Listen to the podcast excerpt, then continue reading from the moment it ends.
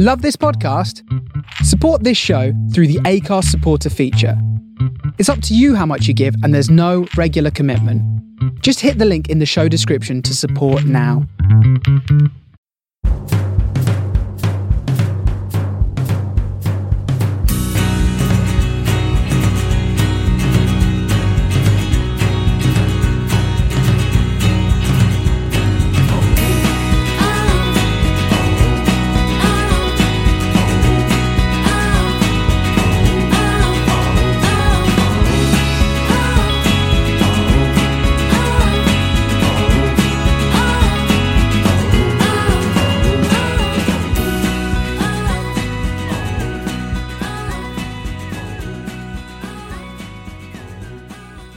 Hello again, welcome to this week's Man of the Post Hendo Time. I'm your host Chris. Uh, with me this week I have got Scott.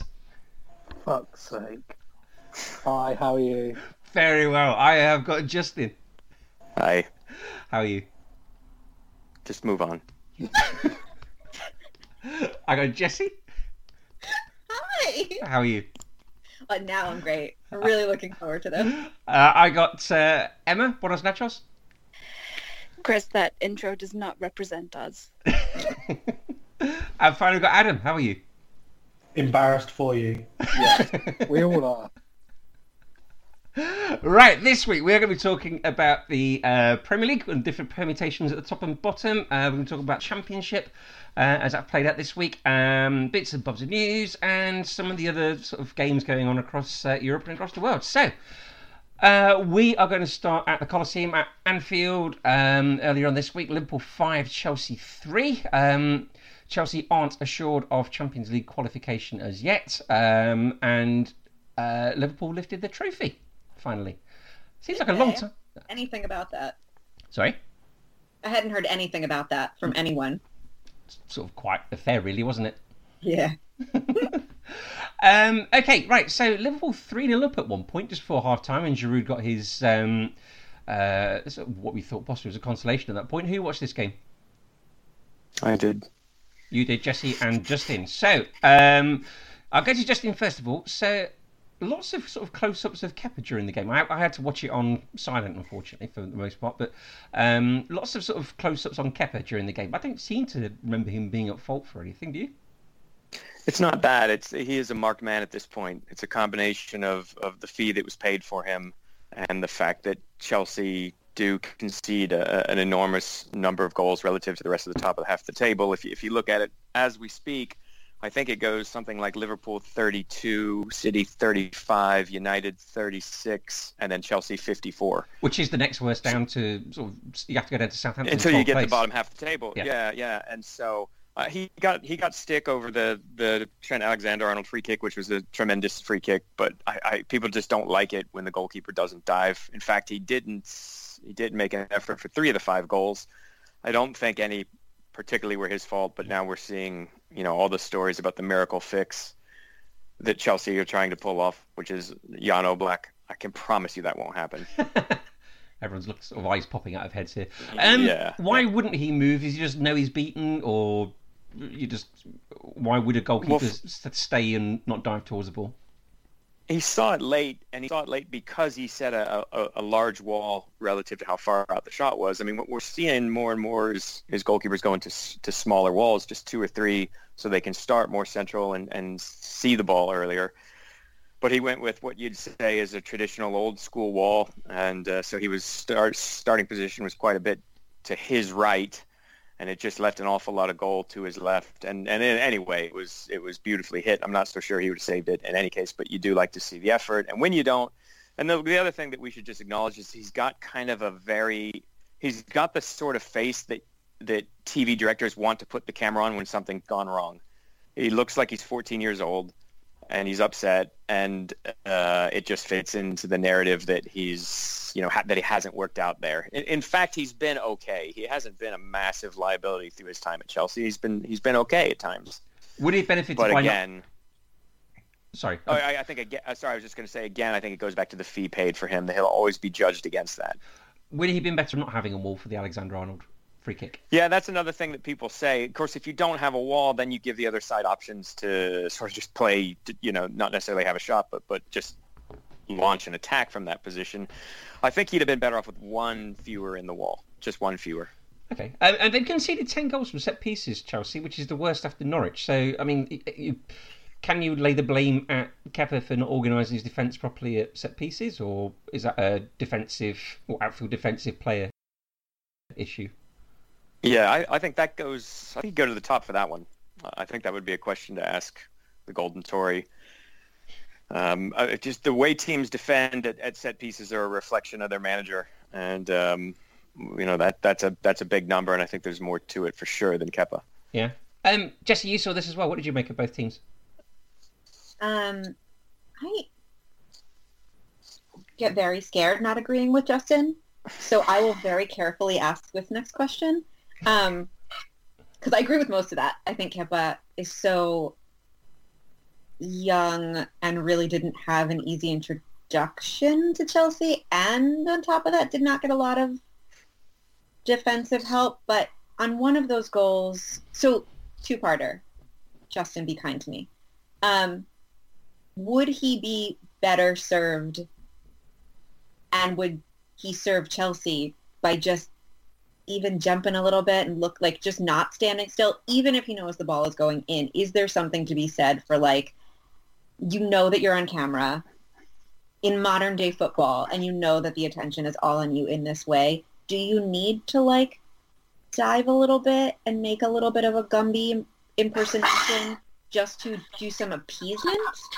Like- Yeah, I, The Yes. problem is that he stands stock still, and which makes sense, except that it's not helping him. Right. Um, yes, perception does matter, and, and I, I don't think that supporters look. Everybody here supports the team, and I don't think you like it when your goalkeeper just watches the ball go in the net. I don't think the outfield players and your teammates like it. They're the ones that have been running running around the whole time, and, and then when you're called into action, they would like you to respond with some kind of physical intervention. Of course, they're the ones giving away the free kicks. Uh, so that that's why I say it really does start at the top, and, and that you have to you have to find the manager's blueprint. Uh, how how has he imprinted some some identity uh, onto his or her side as as they defend these these set pieces? But yeah, short answer, yes, you want your goalkeeper to make every effort to make a save, even even if it's going in anyway. Jesse Christian Pulisic had a good game. Gary Lineker said he's the uh, best full- footballer to come from the United States. Have you an Yeah, opinion I on that? what do you think? Um, I think let's just start off as I mean to go on and say, uh, if you're talking about male footballers, um, that could be an argument to be made and an interesting argument to be made. If you're talking about American footballers in general, fuck you, Gary Lineker, learn your history and back up. Um, Michelle Akers, Mia Hamm, and Megan Rapinoe would all like a word. Um, but I think that what is exciting and interesting about Pulisic is A, that no one can agree on the pronunciation of his last name, and that's just super fun for commentators. Um, but he, I think a lot of people were wondering whether he was going to be a flash in the pan. Um, but he integrated really well into whatever wackadoo system this Chelsea team has, and also took a leading role. And I think that is exceptionally hard to do. Um, are we happy with um, Gary Lineker, uh, Gary Lineker, uh, Jurgen Klopp and Frank Lampard having little words with each other? It was hilarious. um, Frank's expressed a bit of regret today, hasn't he? Oh, did he? Yes, he did. He expressed. Go on, Scott. What were you going to say? It's not the worst one I've seen this week. If you want to see Sinisa Mihailovic and Gasperini go ahead, go to toe to toe, which is even funnier. Yeah, I think this was a very. Am I allowed to say that this was a very like British way of going at it from Frank Lampard? like there was nothing passionate about it. It was very like, you know, under the breath, kind of beautifully polite insult. He's expressed regret at his language used because his kids are on social media and he doesn't think that's a very good example to set. I'm just very much uh, upset that the camera didn't sort of stay long enough to film his reaction when um, Trent scored, which would have been fantastic. That goal was just so. That was when I felt really bad for Kepa. That was so mean. um, Liverpool have beaten at Anfield now uh, for three seasons in the Premier League, and they went and lifted the trophy afterwards. Um, who saw James Milner being particularly excited at lifting the trophy? Nobody, Chris. Nobody watched that. Did you all switch off by that point? Yes. Yes. Can I ask a question? Are they going to now, when they're allowed to have people in the stadium, are they going to do this whole thing again? No. No, there'd be like a would there be like a stadium, not a stadium, a, a tour of Liverpool with a trophy? I think so. I think Well, Leeds. Plus, yeah. I think Leeds tried something, didn't they? And I don't think it had great sort of social distancing consequences. Uh, Liverpool didn't even need to do that to, for it to not have good social distancing consequences. But by the nine, the, the nine people who got arrested outside Anfield. It's a disgrace. you should have been there with your Speaking of clipboard. Was that your stat you're going to hit me with? Is, it, is this from your secret WhatsApp group that you're going to hit me with that stat? Nine Liverpool fans arrested. If you want to, if you want to stick the boot in at Leeds, that's be even. I handed wasn't with sticking the boot. Yeah. I wasn't sticking You the should- boot in at all. You should have been there. You should have been there with your clipboard. You Yeah. would have loved it. I, yeah, high vis jacket. I wasn't sticking the boot in. I was making a passing comment on something. I don't, understand, I don't understand what the point is of lifting the trophy in an empty stadium. Um, Um, it's so that you would justify the fireworks. Right. So what you're saying, Jesse, is you've already bought the fireworks. Now I've got to do something with them. Yeah, like it'd be embarrassing. And the Coldplay. That's the fireworks. Yeah, true. Um, okay, so next up for Chelsea. So Chelsea, of course, don't have their Champions League guaranteed. Uh, well, I mean, Liverpool are away to Newcastle. They've got zero wins in five. I don't know. I don't really think. I think both teams might well be on the beach for that one. But Chelsea, they're at home to Wolves. Um, who beat Palace uh, 2 0 in midweek. Um, Chelsea won 5 2 at Molyneux back in September. This was a game where Chelsea had a rip, real sort of rip roaring 4 0 lead, I think they sort of had, didn't they? Before Wolves got a couple back and then Chelsea got the fifth. So this was like sort of Frank when he was in his, uh, his um, sort of honeymoon period, definitely. Um, and Wolves have only won two out of their last five in the Premier League. So how do we feel that Chelsea are going to get on? Are they going to do what they need to do? Shaking your head, Scott. Will they be But they concentrating on the cup be final? Sorry, I'm going to say it again. Will they be? Will they have one eye on the cup final? Chelsea, They're in it. they're in it, but they're not guaranteed a Champions League place, are they? They are playing. Uh, they are playing. You said that like you said that like they weren't in it, and I was thinking, I'm like, no, they did win. Yeah, no, no, they did. They did. what have I? Okay. Um. but yeah, they're not. They're not She- guaranteed. she's right. though, I mean, I She's don't- right, Chris. She she said, "Will they have one eye on the cup final?" And you went Chelsea. yes, Chelsea. They're in Yes, the no, cup I final. said, yeah, I said it in that way because surely they wouldn't have their eye on the cup final. I know Wolves aren't in it. I'm saying it because surely they wouldn't have their eye on the cup final because they've got to get the Champions League place sorted before the cup final. But they can get Yeah, the but- Champions League place by losing. But you don't want to if they win the hope cup that final, they'll get a Champions League place. No, will they? Aye. Yeah, No. No, I think it's Europa League, isn't it? Yeah, is it? yeah. I don't know what they do in your country. but you have to earn your Champions League place in this one. We, We've got don't wanna- different we rules don't wanna and risk, different like, Wigan customs. getting in the Champions League. Yeah. Oh yeah, they got your Europa League, didn't they? Yeah. Um, so yes, uh, you said they could still lose, Adam, but presumably they're not going to aim to lose and hope others also lose. That's quite a sort of suicidal tactic. Aiming to lose wouldn't be the greatest idea. No, I'll give you that. Uh, anyone think they're going to get the, the job? I, I can't see Chelsea losing this game. I can. Can you? just think, yeah. I think Frank Lampard's getting. Chelsea aren't too- actually very good. No, they're not, and they're spending way too much player uh, money on attackers for next season, and plus they want Kai Havertz. Do they really need Kai Havertz, or do they really need more defenders? And they're buying all this talent for hoping them to finish fourth, and more than likely they will probably finish fifth. Okay. I don't think they're more than likely will finish fifth because I think they'll qualify for the Champions League even, even if they lose.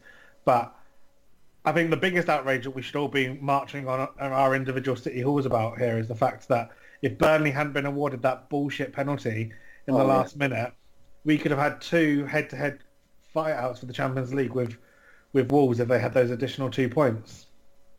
Where's the justice, guys? Exactly. You're ruining this for everyone. You know that. Who? Me? You, Why? your attitude. What? okay. Um, It's it stinks. okay. Um, Jesse and Justin. Um, what do you reckon Chelsea can do? Go, Justin, go. I, who knows? Uh, because the the the cup performance against United was so solid, start to finish. They looked like a team on a mission, and they looked like they had ideas from their manager, uh, which manifested in the way they played. And, and then it at um, and then against Liverpool, they were all over the place. And, and but for but for Pulisic running Liverpool ragged for about 15 minutes, it, it um, the, the scoreline would have not been harsh on them at all. So it's it's hard to know which which of them will turn up.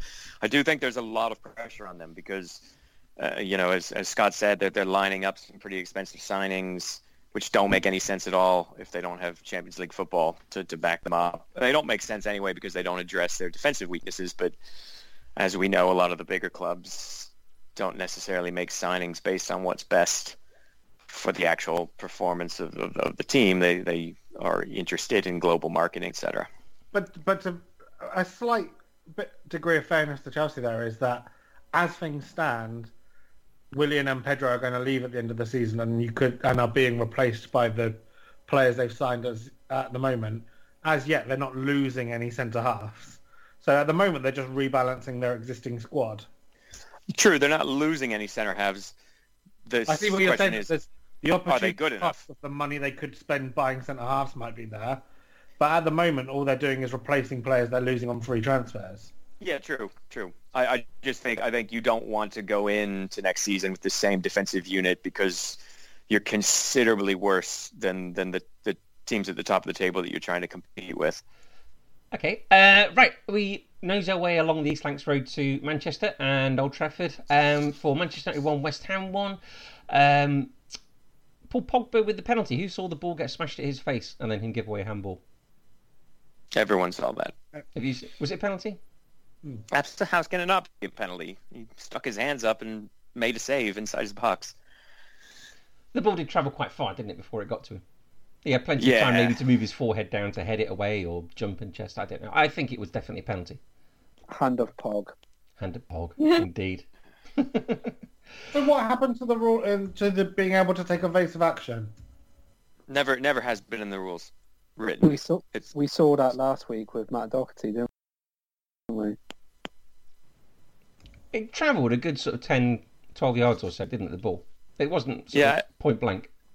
There's, I, I actually just as as I saw that on Twitter, I, I did look it up and read through the handball law. And there isn't anything about you can use your hands to protect your face.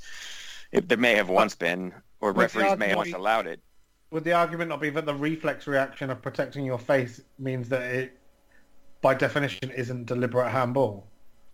Also, shouldn't they now take into consideration um, head injuries? Like you'd rather a player protect their face than get smacked in the head? Yeah, I, I, I agree with that, Jesse. I do. Uh, just unfortunately, that's not how it's written now, um, and that also would lead to the potential to have a roving band of goalkeepers, um, you know, sort of trying to put their face in, in front of shots and then using their hands and all that. But uh, as written now, it was pretty clear handball. Okay. Um, a lovely passing move for Mason Greenwood's goal. That was a very good goal. That one was, wasn't there? Sort of, sort of slight intricate passing between him and Anthony Martial. Um, United's destiny are in their is in their own hands. Uh, they are um, away to Leicester on Sunday. Uh, Leicester lost three 0 to Spurs last time, and they've lost two out their last three. Leicester are currently fifth, so they're of the Champions League places, only a point behind um, Chelsea and Manchester United. Though, of course, Leicester have got a significantly better goal difference than uh, than Chelsea. So, how do we see this one go? Uh, Manchester United could lose twenty two and a half million pounds um, to Adidas if they miss out in the Champions League. They would owe that to Adidas as a as a rebate of sorts um, for missing out. So, um, Emma, how do you think this one's going to go on Sunday? I think Manchester United will win. I think they'll make it. Yeah? I don't know why. I just think they will. they've been okay, haven't they? They've, um, I mean, they've been unbeaten for quite a considerable length of time, haven't they, Scott? Sorry, I was on mute there. Oh, was you? Um, yeah, I was being I was being a good boy, not going to get told off. Uh, they have. They've probably been the best side to watch in the Premier League since lockdown. yeah. Um, I do like, as Adam probably pointed out a couple of weeks ago, that Bruno Fernandes is probably the most important player in the Premier League at this time. Yeah, imagine if they didn't get him till the summer. I mean, or imagine if they got him last summer. That could be a, a different conversation to how, couldn't it? Yeah, you could have been knocked off your perch. Uh, I don't think they would have been. I think they would have been, they would have finished a bit closer. I think maybe they wouldn't have had this last day scramble to get in the Champions League. What do you reckon, Adam, for Sunday? I think Manchester United win. Leicester have. I don't think Leicester have put in a, a dominant performance since they come back from uh, the break. And they Leicester are uh, scrape, um, scraped by to sort of still be in a shout now. I think. I think they're quite lucky that they're still in contention because in how poor they've been. What do you put that down to? Um, well, a few teams have reacted poorly to coming out of the out of the break, right? And maybe there's a a lack of motivation. Maybe Leicester players thought they had the job done. Maybe they're just I don't know, tired, unfit. Uh, there's a whole host of reasons, but the, I suppose that you look at Newcastle and Crystal Palace have picked up two points between them, and both of those points were Newcastle. Actually, Crystal Palace have five straight defeats, so like plenty of teams have struggled with this, and there's maybe it's quite difficult to get yourself motivated for a eight game season. Yeah. Uh, Justin, what do you guys reckon?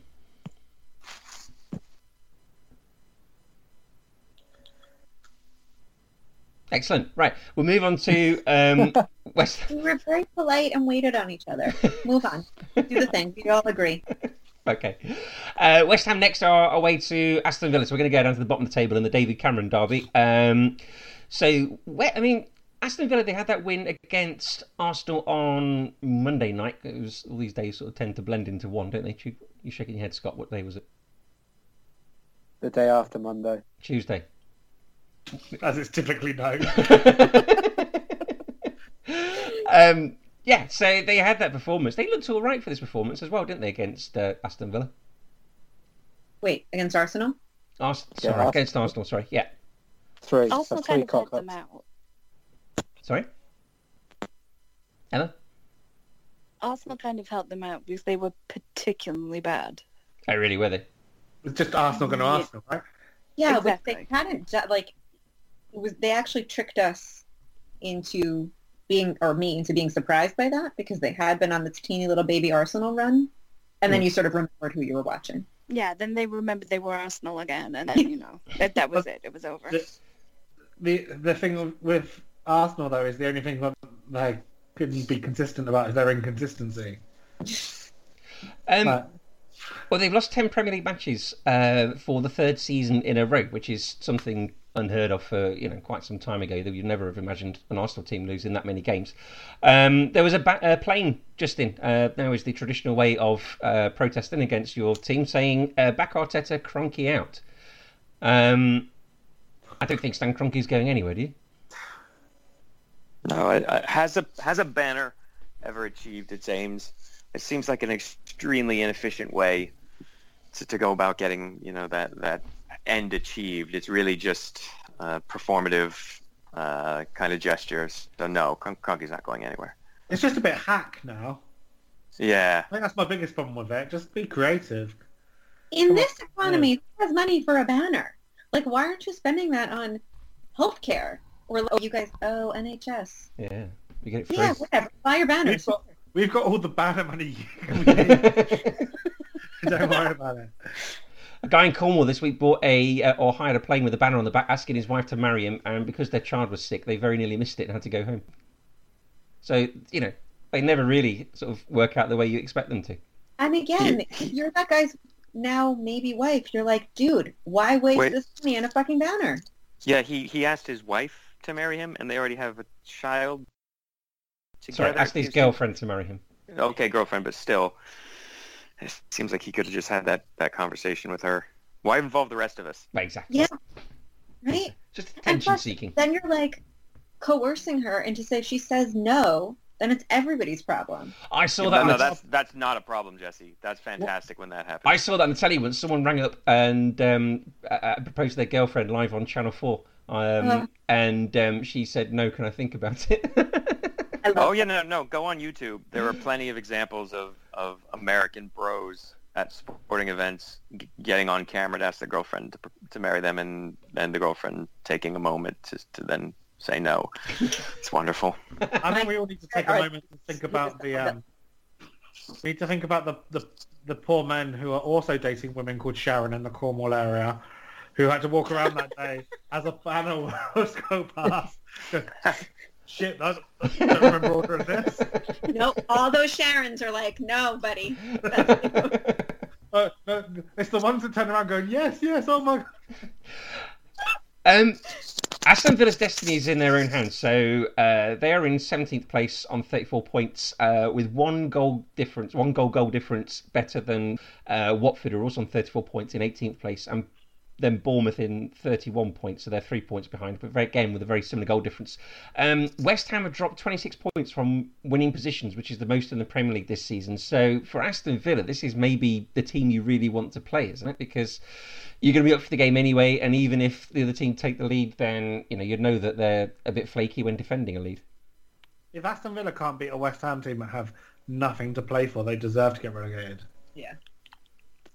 Yes, quite possibly.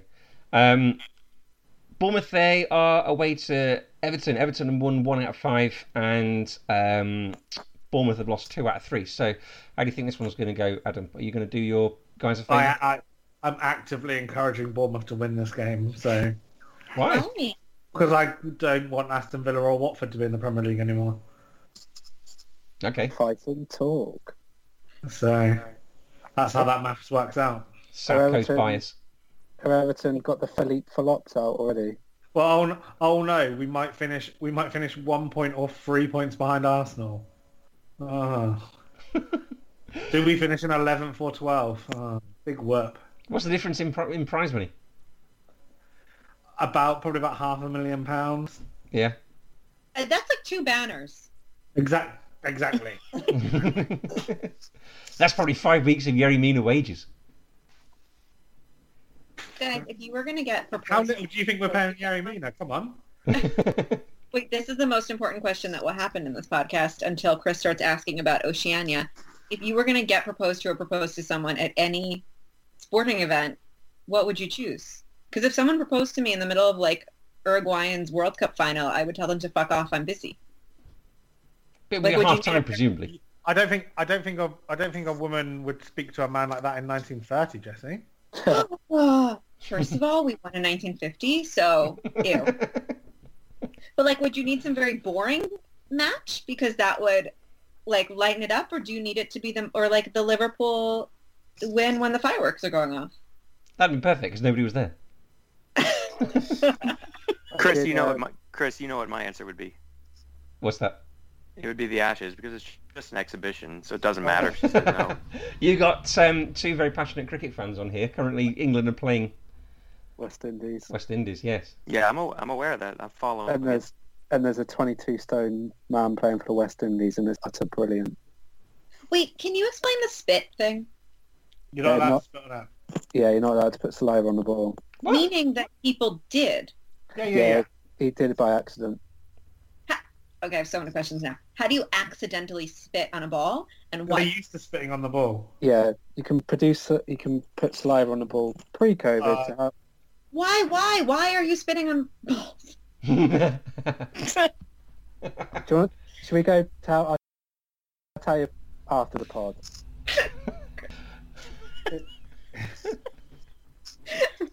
Adam sounds like I need to edit all that out. okay. Uh, well, Watford earlier on this week they. By, and by out, you mean into a separate clip. Do you remember we used to put outtakes in this podcast? Yeah, put this in the outtake. On your we- on your pro- on your proposal thing, I did see two people, two couples get proposed to at WrestleManias in the past. I was How? How did they do that? Did they sort of come in the pit? Body under- slam. Yeah. in the in, in the crowd, and one was in the ring. John Cena was one of them. They're not together no more, Okay. and and the other one was in the crowd. My Um, favorite at a Broadway show once when right before the show was about to start, the, the guy in front of me proposed to maybe his now husband, I don't know, and the guy said, it's about to start. I don't love anybody more. Uh, okay, uh, back in the Premier League. So Watford and Manchester City four. Uh, Raheem Sterling with two goals, and then Laporte and Phil Foden as well. Um, Watford versus Manchester City in aggregate this season is 12 0 to City, and overall since Watford were back promoted back to the Premier League in 2015 is 37 0 to um, Manchester City. So Are you include? Is that including the FA Cup final though? uh, no, that's Premier League games only. Um, Oh God. so yeah, it's a, it's a bit worse after that. So uh, Watford's um, Watford had a, did start have a slight advantage earlier on this week with regards to um, goal difference, but that's gone completely and utterly out the window. Uh, that has so. Uh, Nigel Pearson was sacked in some rather ambitious move by the Watford hierarchy to sort of sack their manager with two games left to avoid relegation. The new manager bounce didn't quite work. Um, they were pretty abject, and they have got um, Arsenal in the training ground derby. These two, obviously, of course, share a training ground, which could be very awkward next season, depending on how results go. I don't Um, think they share. I don't think they share. they're neighbours, aren't they? They're across the road from each other. they, oh, yes, they're uh, very much neighbours on that, aren't they? So, Do you reckon? Do you reckon Danny Welbeck ever drives into the wrong car park? by mistake, yeah, quite possibly. just, just old habits. uh, both teams lost two out of their last three previous games. So um, Watford don't look a particularly attractive prospect at all at the moment for saving themselves from relegation, do they, Emma? I sincerely hope they get relegated. Yeah. Why is that? Yeah, I mean, I really dislike the company policy of sacking a manager every six months. It's that, how is that sustainable? I, I want to know the stats on on teams that have three um on teams having three Premier League three managers in a season and and um the correlation between that and being being relegated. I reckon it's quite high. hmm Um, yeah, it's it, it's a bizarre decision to get rid of their manager with just the two games left, isn't it? Unless you're hoping Quite for. a good job, hadn't he? Well, he hadn't done He kind of he?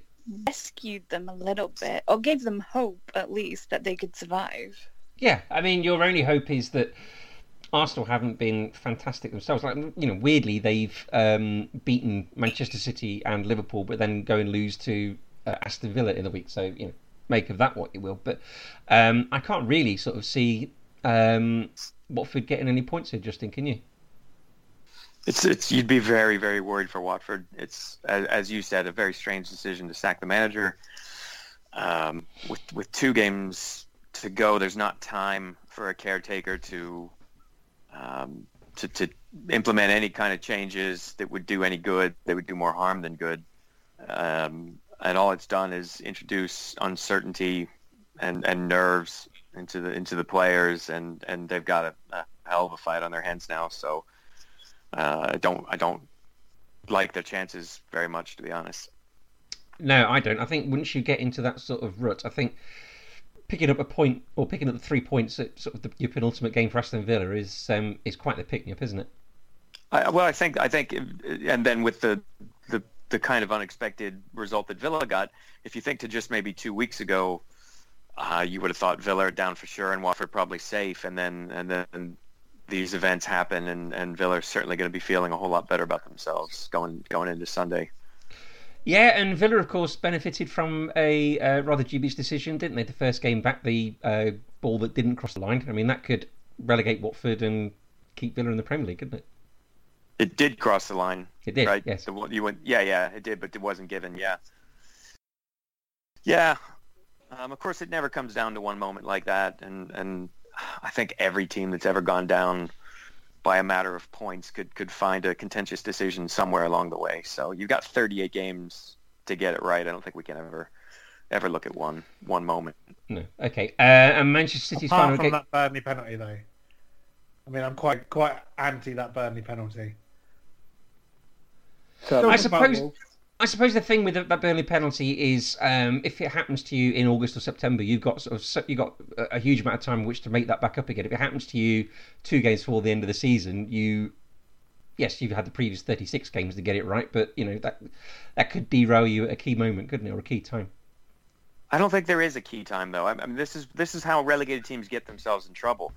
The, you know, points in August and September are every bit as valuable as, as points in, in March and April and May, and, and and I think sometimes you see this with with the business end of the season and a lot of things like that. I mean, uh, the more successful sides that stay in the league despite not you know having the massive budgets, I think are the ones that are playing for results with really good focus right from the start of the season, and they don't leave it, you know, as as like Watford have done. They don't leave it too late to suddenly feel like they've got to scramble some results results for safety.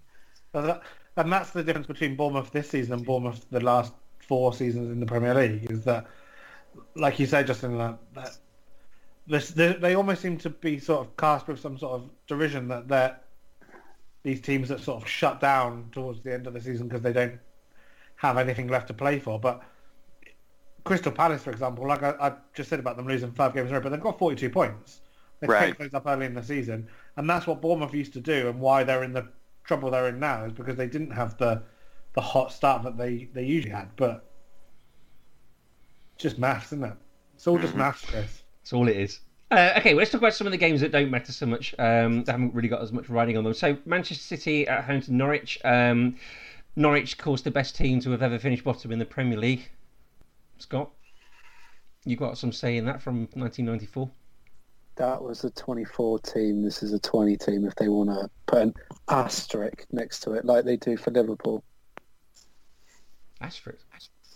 Hold on, what? The because there was because there were more teams. That surely that makes it more likely that Swindon were worse, right? I was trying to bait him because of an asterisk and it didn't work.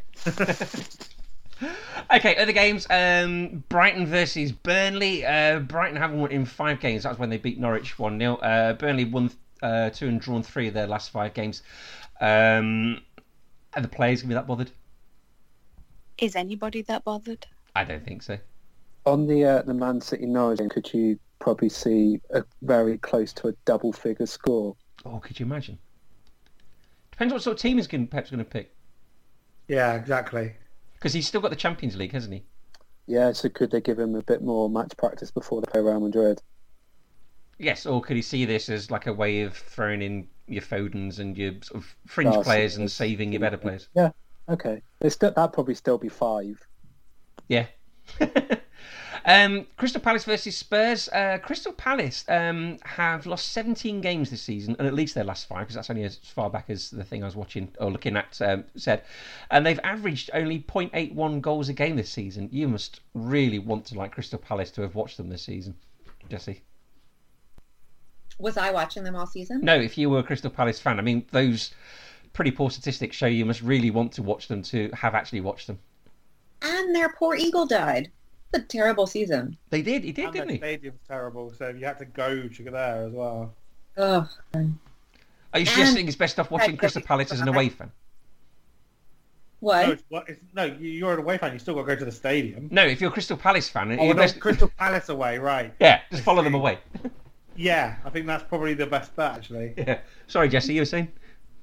But the hashtag is always cry, so it's terrible. It's like you know, cry, tot, and you're like, fuck you, I don't want to. Ew, no. okay, I am. It's like when they play Arsenal, the hashtag is either ass cry or cry ass. Yeah, see? Somebody needed to have thought that one out. Sweden playing Denmark is still the best hashtag. Um, Spurs have won four out of their last five ever. Uh, you're going to put a bit of positivity into Jesse's heart? Is that possible, Jesse? you know what? Everything is like, does it really matter? I mean, yes, it does. It's the last game of the season. Come on, chest out, shoulders back. No, because it's still Mourinho, and part of me's like, let's just fail spectacularly and like make him go away. But right, you you got multiple problems here, Jesse. The one. Yeah, no, Adam, I know that says a lot about my life.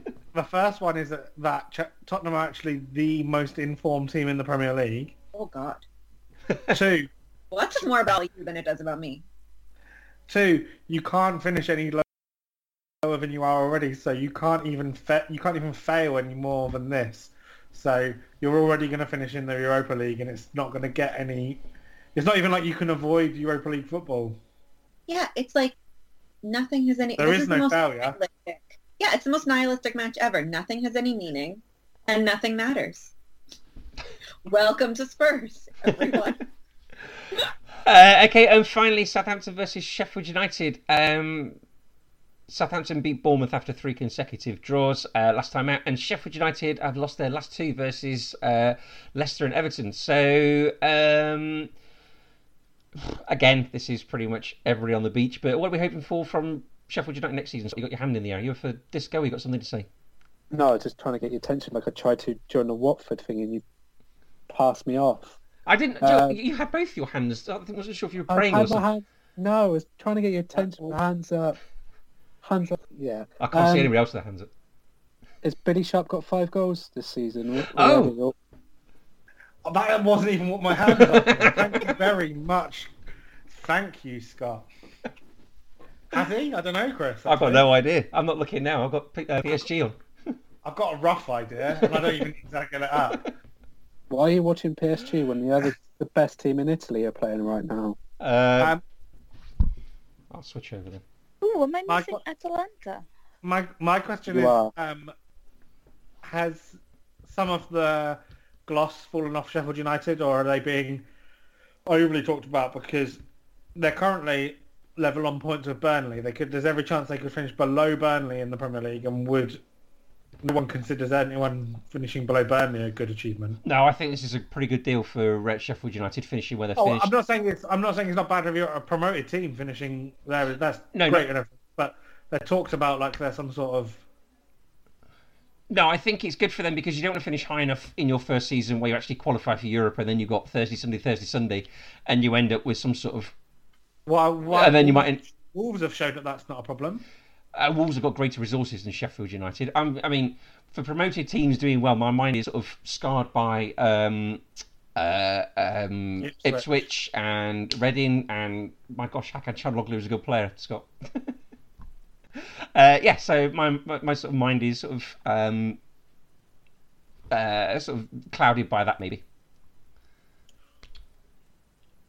Um, didn't Ipswich? Didn't they get to U- uh, UEFA Cup? Played Inter Milan, and then six months later they were relegated. Exactly, and they had Finidi George in their team, so And they spent a lot of money redeveloping the stadium and buying players they really shouldn't have, and got relegated. Yeah, I mean, I'm, I, I I haven't got a problem with Sheffield United getting into Europe. I just think maybe a, a season of consolidation and then possibly next season, uh, season after next, getting into Europe.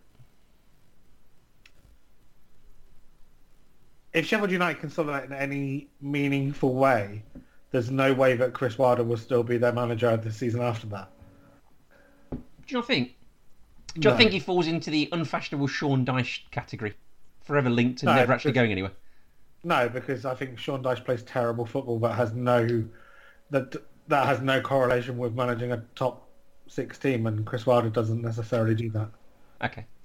Uh, right, okay, that's the end of the Premier League. Has anyone got anything they want to say about any of these games before we move on to other bits? How many of these of this year's current managers will not be here next year? What, for This- start season? I mean September 12th, which is like next week, but whatever. Are you hoping? Sorry, when do you gonna mean be by what? next year? Start of the next Like- season. I, I can think of three. What in twenty odd days? In sorry, in like fifty odd days. Sorry. Yeah, 18th, 19th, and 20th won't be there next season. Right. All right, well that's not the same. I was going to say Mourinho, but that payoff is going to be absolutely just, just horrible. Um, I can't think of too many changes. The- the- You're either uh, got your top class managers in sort of like Jurgen Klopp and people like that, or you've got man- players, uh, sorry, managers that aren't really going to be going anywhere, like Lampard and Dyche and Wilder, and I can't see many changes at all. Um, Graham Potter, Roy No, Hodgson. that- there's every chance that West Ham could fire David Moyes again. Oh yeah, There's every chance Crystal. Pa- there's every chance Roy Hodgson could retire. Isn't Moyes only on a deal to the end of the season? Who knows what West Ham do? Yeah, true. There's Steve always a, there's always a chance that Newcastle get taken over and Pochettino becomes manager. Um, I think the longer that goes on, the longer it won't happen, or the more it won't happen. Sorry.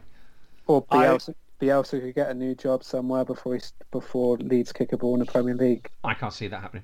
I know, nor can I. I- That'd be just pure bants. I always think that there's a chance that Pep's a flight risk. We think he's a terrorist. think- No, flight, slight risk. Oh, Flight is risk. Oh. Flight or slight? Flight. Yeah. What do you mean by flight risk? Then he can up and go. Yeah. Oh, okay. He's only got Is that twelve. months, well-known phrase? I've heard that before. he's only got twelve months left in his deal, and he doesn't really stay at a club too long before he gets burnt out. Yeah, he's been at the City a lot longer than what he normally would be. Is he? How how long was he at Barcelona No, for? he Emma? doesn't. Three seasons. Okay. Oh, look, what was that, sorry? Three seasons. At Bayern. No, with us. I think four Was it seasons at four Barca. seasons? Three? Four at Barca and three at Bayern. Four. You're right. yeah. Yeah. it was four. How long has he been here now? Is this his fourth? Fourth. Yes. Yeah. So yeah, maybe he gets fed up and goes at the end of the next season before the end of next season. So I can still see Pep being there in in September. Um, right. Okay. Oh, shall we talk about the um, the basket case? It's the championship. Shall we? Who saw any of these games? Because the championship was finally rounded up. Scott, I was hoping you were going to nod your head. Sorry, I was watching Roma demolishing Spal. Okay, so- right. So quite a lot was still left to play for in the championship. Um, uh, so what do we have? We had uh, Brentford. Uh, the destiny was kind of in their own hands. They lost against Stoke in the week at the weekend. Um, they had another bite at the cherry against Barnsley. Um, Barnsley struggling to avoid relegation themselves. Uh, Barnsley managed to get a 93rd minute winner, which uh, keeps them up for the time being. Um, they beat Brentford 2 1.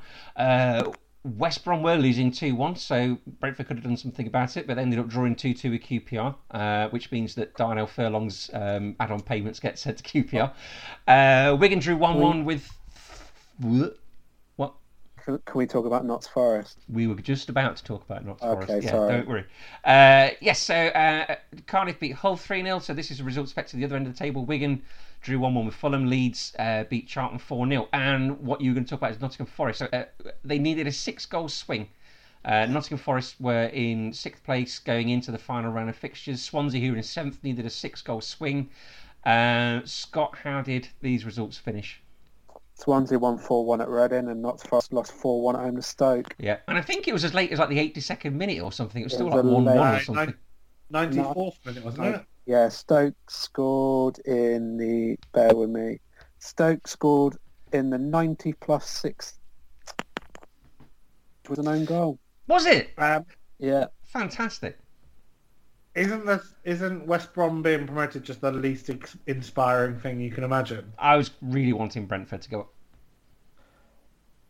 I mean, Fulham might have been equally as lack- lackluster, but Yes.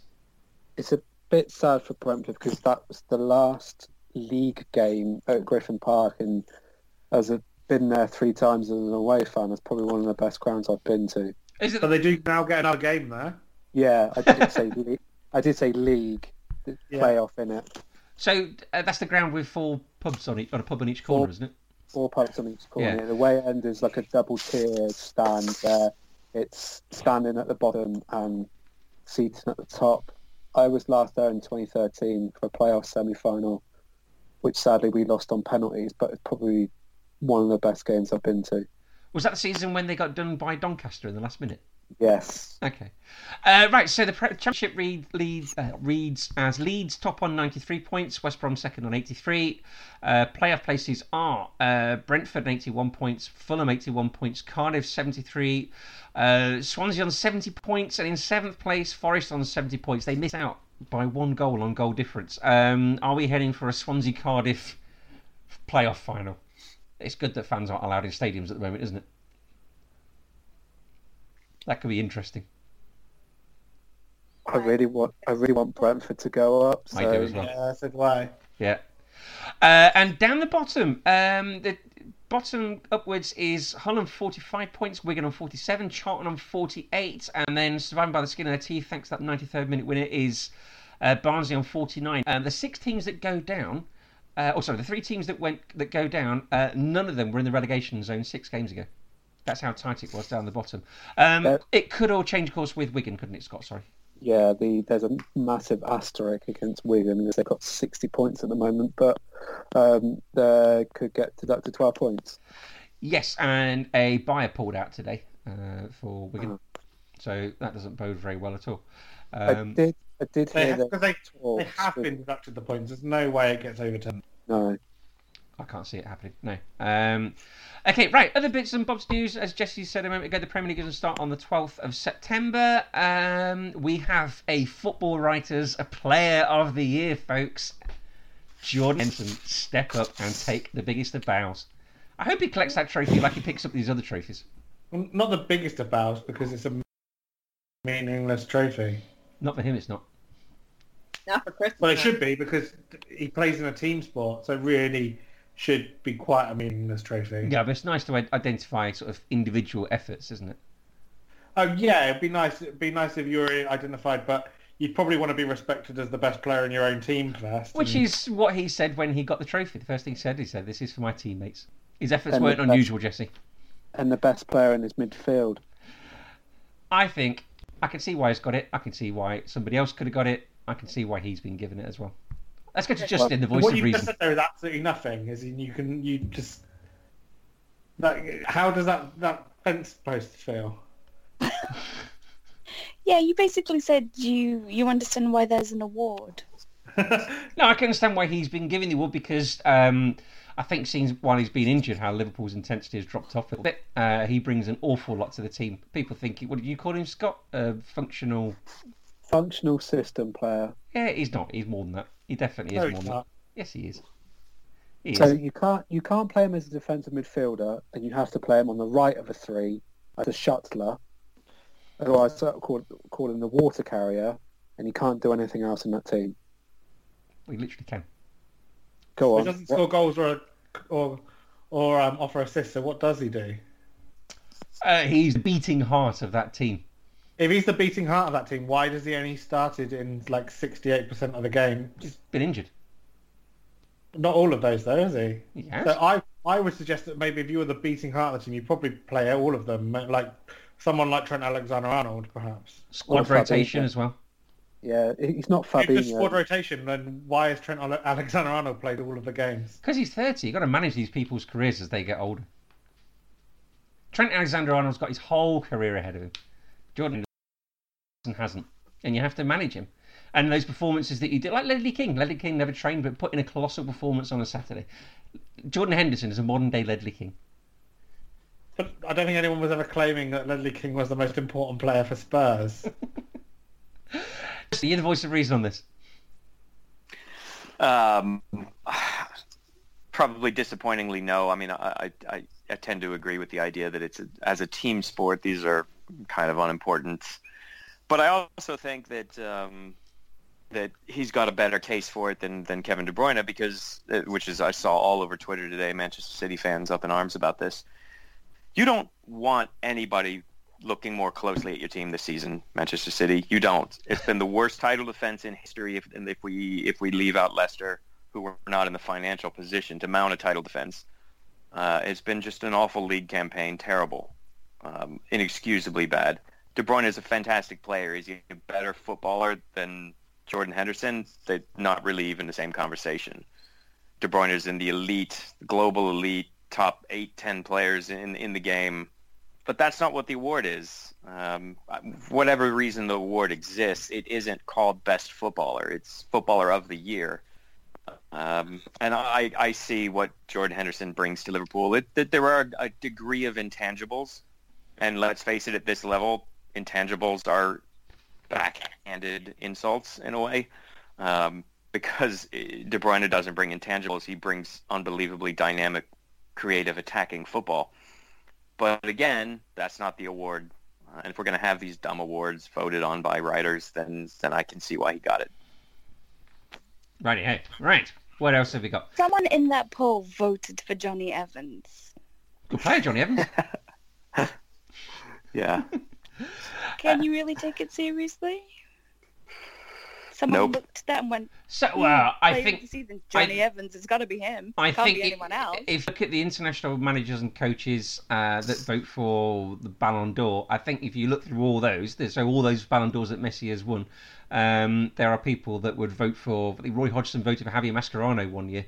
Um, so I mean, you can get rid of those if you want to. This is based on football writers, though, who watch that league all the time. Mhm. Jonny Evans? Really? It's a good player, Johnny Evans. Good solid player. Good solid seven out of ten every week. Okay. I, I can see why Chris would appreciate a player who's not even the best player in their position in their club being voted for. for a- Right, moving on. Uh, Birmingham are to retire the number 22 jersey after uh, Jude Bellingham's 25 million euro uh, transfer to Borussia Dortmund.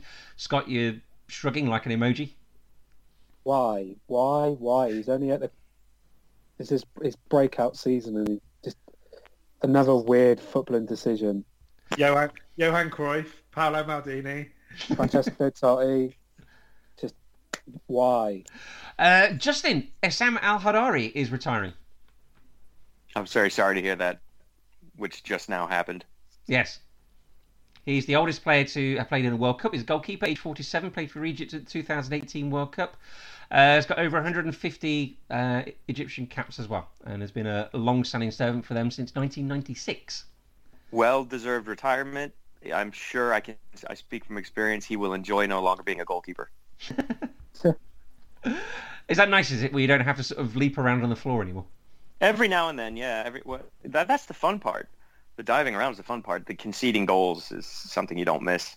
So never again will he have to sort of shout at his defenders and solemnly pick the ball out the back of the net.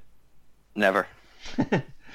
uh, okay. Uh, oh, speaking of uh, since we're in Africa, um, the referee gave a red card in Somalia to the coach of uh, Horseed FC when they were playing their bitter rivals uh, Elman FC. Um, how, has anyone seen how the coach responded to getting a red card? Of course not. He Tell us. he might have done. He punched the fourth official and then ran on the pitch and chased the referee Benny Hill style around the pitch before giving him a thump as well. Um, so yeah, well worth checking out that one is. Uh, Dave- What, what did the fourth? What did the fourth official do? Uh, I think the fourth official drew the referee's attention to indiscretions. Oh, okay. By Oh, the well coach. then you should you should get a slap for that. Being a grass. That's not very, honest. Snitches that's, get very, stitches. that's very WWE esque. Justin, you're a coach. Have you ever given a fourth official what for? No. Come on, Chris. I'm a professional. Why would a man? Okay, uh, obviously not yourself, but why would a coach have a go at the fourth official? Because it's not like they're on the pitch and they will do anything about it. No, but it's a lot of them do feel like they they will then maybe get a decision a little bit later if they lobby hard enough and and they you know they, they get a sense of righteous injustice uh, where they may do themselves a favor with the referee later. But I think it works against you just as often. There's, there's enough bastard referees in the game that say you know I'll just continue to make you upset since I already have. So yeah, I don't see the point. Okay, fair enough. Right.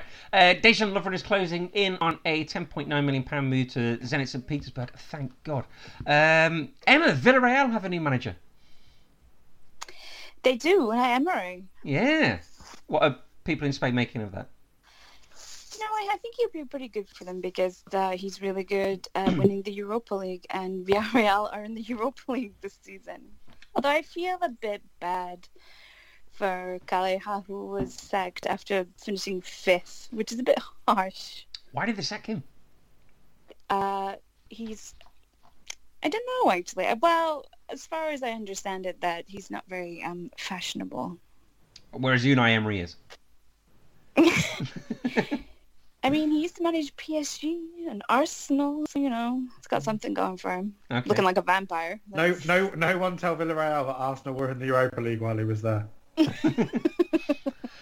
Uh, and finally, the National Cyber Security Centre um, has said that Premier League clubs are at risk of hackers uh, when uh, dealing in transfers. It, it gave an example of one Premier League club's uh, managing director had his email hacked, which nearly cost the club one million pounds um, as part of the transfer fee. Luckily, the bank noticed it in time, and it never happened. Um, and as a little aside to this, a racecourse last week lost fifteen thousand pounds after buying a lawnmower from a spoof eBay site. So, um, presumably, as we're talking about sort of cybersecurity on a global scale, uh, it's only a matter of time for um, football gets brought into this murky world, isn't it, Adam? I, th- I think Man City are fully aware of this. Are they? I suppose they are. Yes. Um, but yes, but actually the hijack an actual transfer. I want to know what paid so lawnmower much for cost 15 Coutinho? grand. It was gardening equipment. Sorry, I wrote down lawnmower. That better be, that's a lot of gardening equipment. It is. Oh, but race courses are quite big. Yeah, yeah. I just, in my head, I'm still thinking lawnmower, and that's kind of your fault. But It might be like a real sort of. I mean, if Ice T did lawnmowers or Snoop Dogg had a lawnmower, it probably cost about fifteen grand. what you think it's like some sort of like pimp my ride lawnmower? Yeah, exactly. Some solid gold lawnmower with flames down the side. Solid gold is impractical now because what if the going is soft? Oh, that's true. That's true. Maybe it's bronzed or something. It's got like flames down one side and bitches down the It, other it or could be something. like it could be like have like gold plating perhaps, but solid gold is too much. No, okay, fair enough. Did you just like flames down one side and bitches down the other? That's what I heard too. Thank you. I did. I don't know. I, I Sorry, don't- I was too busy talking about gold plating to hear that. Chris, Chris, you're 43. Stop telling me. I'm 43 for a long time yet. Just really two children. Just two children. Right, okay, let's. Uh, Scott is obviously about five seconds ahead on the stream that I'm watching. Uh, so we'll talk about Serie A. Uh, so earlier on this week, um, Inter drew nil nil with uh, Fiorentina, and what happened with Spal and Roma, Scott? Uh, Roma hit six for the first time since 2004 in the league and hit six away from home for the first time since January the 6th, 1935. Happy man? Beat that, beat that as a stat. Was that what you had your secret WhatsApp group about? No, no, that was for Jordan Henderson bashing. Oh, okay. Brilliant. Uh, two no, that- two that- grown men. Um, Very good. Flames Daniele- down one side. Bitches, bitches down the other. Chris, you've got two kids and you're 43. Remember, you're remember you're closer to 50 than 30. this is true. This is true. Uh, right, okay. Um, Uh, can I just say, Nicolo Zaniolo, he's not going to Liverpool, but Spurs are looking at him, and I don't think Roma are looking to sell. So he's going to be in Italy for a, a while, and that Roma was are just always looking to sell. no Monchi, no selling. uh, that's right. They've got two players that probably will go, and Chris likes one of them. I don't know why he does. I think because he was good about two years ago, and I'm sort of, you know, clinging on to that rather than Who- any current form. Who's that? Cengiz, Okay, you do know then. yes. Um, yeah, I've seen that with Zanilo, Zaniolo. I think maybe if they don't want to get rid of him, maybe their next worst case or the next least worst case scenario is a bidding war between two Premier League clubs. Oh, this raises the price up even higher and higher. Exactly. Exactly. Uh, right. Okay. So Maurizio Sarri this week said that the um, league. I think he said so. We, we've we've got to push for the league, or the league isn't over, or something like that. He said, didn't he? Um, Yeah, as they got beat by Udinese in very, very comical style. Yes. What happened there then? Uh, Matthias de Ligt, being Matthias de Ligt, um, got him and Daniele Rugani got caught out for the winner, where Seko Fofana made look, Matthias de Ligt look like a 50-year-old man turning very, very slowly, How is Daniel Rugani playing league football? poorly. He's very poorly. I reckon that's down to Juve that haven't managed him very well. I mean, he's not a terrible player. Is he? No, they just didn't use him very much. Um, they relied too much on Bonucci and Chiellini. Chiellini's like a walking wounded defender at the moment. He, he basically tore his cruciates ear- earlier in the season, and they've just been using Bonucci and de Ligt and just barely given uh, Rugani any chance. Yeah. Uh, but Rugani hasn't pretty much offered any favours anyway. Okay, so going into uh, this week's round of games, so Juventus are top on 80 points, Atalanta on 74, uh, and then Inter 73, Lazio 72. So uh, Juventus playing Sampdoria, and at the moment it is um, Milan 1, Atalanta, Atalanta 2, is that right? No, it's one all. Oh, I thought I saw someone score two goals. Oh no, the penalty was No. saved, wasn't it? Sorry. Yes. Yes. Sorry, my bad. Ad- Adam Adam can edit this part out because Ross doesn't like us talking live about football. Isn't he? Okay. Uh, right, Coupe de France um, is also going on live right now between PSG and Saint Etienne. It is currently 1 0 to uh, PSG at half time. Saint Etienne have had a man sent off. Did Um, you see the penalty on Mbappe? I mean, the penalty, the foul on Mbappe. no, what was that then? The the pictures look horrible, by the way. Has he gone off, has he? Is this in the Celtic Yeah. game? Or- So which one? The PSG. You know, Yeah, we're I funny, think PSG played a game against Celtic the other day. Yes, they're, they're playing right now as well. So, Yeah. Oh. well, he was playing earlier on, so presumably the tackle was happened in this game. So, um, Yeah. What happened? Does anyone see the incident? It was just a really horrible hit and challenge. Scissor challenge and his leg bent. Yeah. Was it though? Because it's. I was on Mbappe. Not, I'm getting confused. Wrong. On Mbappe. Wrong. Um, wrong PSG player. Yes. uh, right, okay, so what else have we got around the world? Uh, Emma, you live in Spain, so in Portugal it's Benfica versus Sporting Lisbon. So close. it's all down that way. It's all Iberian. uh, okay, in the MLS this week, LAFC drew 2 2 with Portland. Uh, LA Galaxy uh, drew 1 1 with um, Houston. Um, Frank de Boer has left Atlanta this evening, hasn't he? Has anyone seen that? Oh, Yeah, I was just going to say if you've seen that. Third He was time- fired. he was yeah, fired, it's was he? He was fired. Yeah.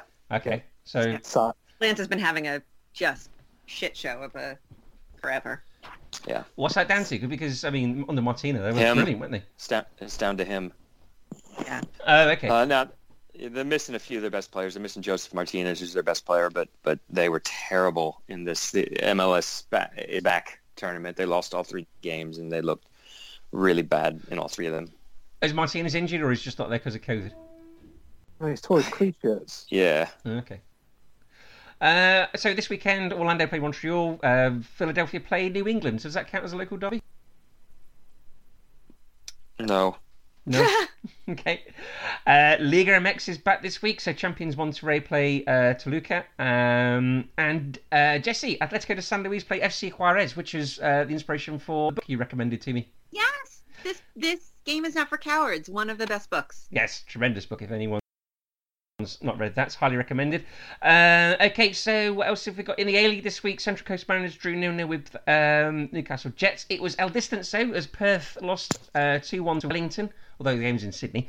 Um, and this weekend, uh, Emma, it's the Melbourne Derby, Melbourne victory versus Western United. Uh, and finally, in Norway, it's first versus second as Bodo Glimt uh, on 27 points play Molde on 25 points. So there we go. Right. That is as much as I've got written down. Has anyone got any other business or anything like that at all? Yes. What's that? I would like to ask Jesse and Justin about the um, the two um, U.S. women's team players who are joining or supposed to be joining Man City. Oh, Yes. Sam No. Mewis and, and Rose Lavelle. That, God. those are massive signings for Man City. Incredible. Huge. well, like how did they even? Yeah, those are two of the ten best players in the world. Yeah, So the um, the article I read about it, or the which was by um, posted by Rory Smith in the New York Times, talking about how this is a just a, like pot- a potential sea change in women's football becoming European centric, like the men's game. Like, is that a risk? Very much so. I mean, there's the, the obvious problem here. There's a two-pronged problem. The NWSL has come back to play in a tournament for, for uh, format, and it ends Sunday. And there isn't a plan for what comes next. So the players, obviously, there's uncertainty there. And then there's the ongoing pandemic here, which Europe has much more in control. So if you're a professional player, especially with a limited career span, and Sam Mewis, I think, is how old is Sam Mewis? Jesse, she's 30, isn't she? Sam Mewis is thirty-one. Yeah, you don't, you don't. No, no, no. She's thirty. Christine. 30, right, but you right. know what? I mean, I, sorry. I just want to push back a little. I think that it's that um, because I also read that article, Adam, and and I do think that that's unfair to the really incredible, really world class talent that Europe currently has. I mean, Viv Miedema, who is Justin, I think like 23, Mhm. is arguably in the top 10 best players in the world, regardless of gender. Um, and and there are very talented players just playing in England. Um, but so so I do think that that's a bit of an issue unless unless he's talking about you know the potential for more stations or viewership. I don't know about that, but I think that not mentioning the players that currently play in Europe is a bit unfair. But there's there's surely no not much, much debate that the centre of the women's game has for a long time been in America. Yeah, I think if Yeah. the argument Jesse, I think he's making is that the the center of the club game could now be moving to Europe. Yeah, I think though that like the Premier, like you know, I don't want to pick on Liverpool. Like Arsenal women's, Spurs women's teams are packed with talent. Yeah. Um, so yeah, if if Rose Lavelle, who is just beyond fun to watch, and Sam Mewis mean that more people will watch, yes, but that like it doesn't mean that there hasn't been talent at a club level. Sure, but and I obviously don't know anywhere near enough about this to talk with any authority. But the I think from the outside, from the outside looking in, people would look and say, well, whenever you come to a World Cup and you see how dominant the US the US women's national team is, those players aren't weren't typically coming to Europe. Yes. We have gotten a lot of your players. Yeah. Um, yeah, and I think Justin's right and Rory's right. Like this, these two players particularly, you know, have played in the last two World Cups. They have a lot of talent, but also a lot of fan base and excitement behind them. So, sure. And they're so fun. I mean, like ridiculously fun. Sam Mewis like is usually barefoot but when she's not playing, and Rose Lavelle is just she like I how do you describe the way that she runs? I mean, it's like she runs like she has a baby bunny inside her, and she's just like pop running and contorts herself into positions that I still don't understand. So Is that, is that the same problem that Alex Ferguson had with Jordan Henderson's running style? no, it's the best. She's so she's like outstanding to watch. Okay, um, Scott, you wanted to say something as well.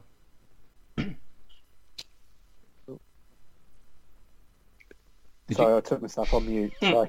I'm Yeah, you had-. You had something you wanted to say. Uh, yeah, you glossed over about the season we started. You pretty much uh, went over it very quickly. So it's September 12th and May 23rd is the end. Um, I have a feeling where in the opening weeks of the season in the EFL and the Premier League that you might see some games being played behind closed doors before they let fans in for policing costs. I thought it was October, wasn't it? That there were there's like the bare minimum when they were talking about letting fans in. Maybe I've that Yeah, wrong. that's why I said, that's why I said in October. Did you? Sorry, I thought you said the early. Yeah, okay. Yeah, so early in September, you probably see, you might see a Leeds Chelsea, you might see uh, a West London derby play behind closed doors, and in, our league, you might see Swindon versus Oxford or Oxford versus Swindon, which is a local derby played behind closed doors with, with no police. Yeah. Well, is there any? Is there even any concept or plan for how lower league football is going? If it's going to start? Yeah, so they, they said it's the same as uh, September the 12th. Okay. I, d- I don't under that. I know that there's a lot of a lot of, a lot of left sort of unspoken here, but it's sort of from the offset now. It seems that like Liverpool have a huge inbuilt advantage in trying to retain their title next season because if um if a, a Man City side gets anywhere near the, the final of the Champions League, is going to have at most three weeks off the season. season. So So see, Adrian has contributed. Justice feeding his dog. Yeah. Live feeding. Excellent. Right. Has anyone else got anything they want to raise before we wrap up? Nope. Okay, right. So we are uh, Man of the Post. We are part of the Man of the uh, part of the Man of the Post network. So um, I imagine that uh, Dave and Chris will be back on Sunday to talk about the games that we've been previewing. Um, if you like what you hear, you can rate and review us on iTunes, um, and you can uh, subscribe to us on iTunes as well. And all your emails, uh, sorry, all your um, uh, podcasts will fall automatically in your inbox. We are on Stitcher and Spotify and Acast as well, and you can follow and uh, subscribe on there. Um, if you want to follow us, you can follow us on Instagram and Twitter at Man of the Post. You can like us on Facebook as well. Uh, Jesse, if they want to follow you on Twitter, how do they do that? They go to at Jesse Loesch. At Jesse Loach. Adam, how do they follow you? I don't know, say one. Uh, Scott, how do they follow you? Scott underscore Monroe. Justin? Keepers underscore union. And Evie, you're not on Twitter, are you? No, they leave me alone. Excellent. How do they how do they follow you, Chris? Uh, they don't. That's fine. Uh, go to uh, at Siatigum77 on Twitter. Uh, right, guys. Okay. Uh, thank you ever so much for joining. Thank you. And Cheers. always remember to keep your man on the post.